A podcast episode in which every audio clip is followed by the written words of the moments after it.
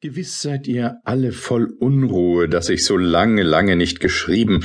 Mutter zürnt wohl und Clara mag glauben, ich lebe hier in Saus und Braus und vergesse mein holdes Engelsbild, so tief mir in Herz und Sinn eingeprägt ganz und gar. Dem ist aber nicht so. Täglich und stündlich gedenke ich euer aller, und in süßen Träumen geht meines holden Klärchens freundliche Gestalt vorüber und lächelt mich mit ihren hellen Augen so anmutig an, wie sie wohl pflegte, wenn ich zu euch hineintrat.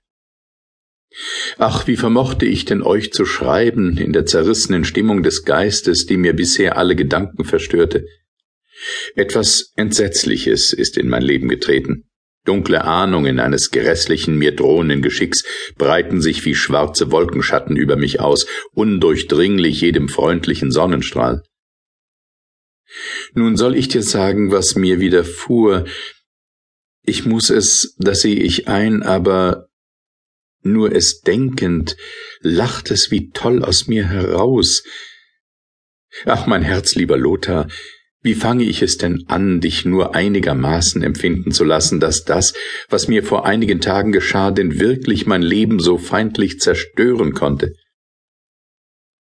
Wärst du nur hier, so könntest du selbst schauen. Aber jetzt hältst du mich gewiss für einen aberwitzigen Geisterseher. Kurz und gut, das Entsetzliche, was mir geschah, dessen tödlichen Eindruck zu vermeiden ich mich vergebens bemühe, besteht in nichts anderem, als dass vor einigen Tagen, nämlich am 30. Oktober, mittags um 12 Uhr, ein Wetterglashändler in meine Stube trat und mir seine Ware anbot. Ich kaufte nichts und drohte, ihn die Treppe herabzuwerfen, worauf er aber von selbst fortging, Du ahnest, dass nur ganz eigene, tief in mein Leben eingreifende Beziehungen diesem Vorfall Bedeutung geben können, ja dass wohl die Person jenes unglückseligen Krämers gar feindlich auf mich wirken muss. So ist es in der Tat.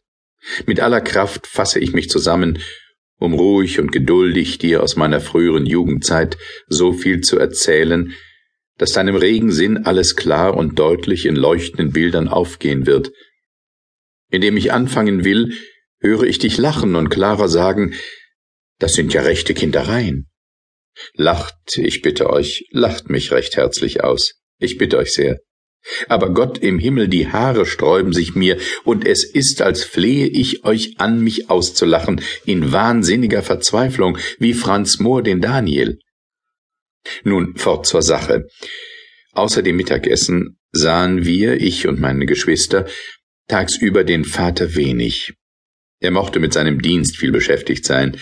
Nach dem Abendessen, das alter Sitte gemäß schon um sieben Uhr aufgetragen wurde, gingen wir alle die Mutter mit uns in des Vaters Arbeitszimmer und setzten uns um einen runden Tisch.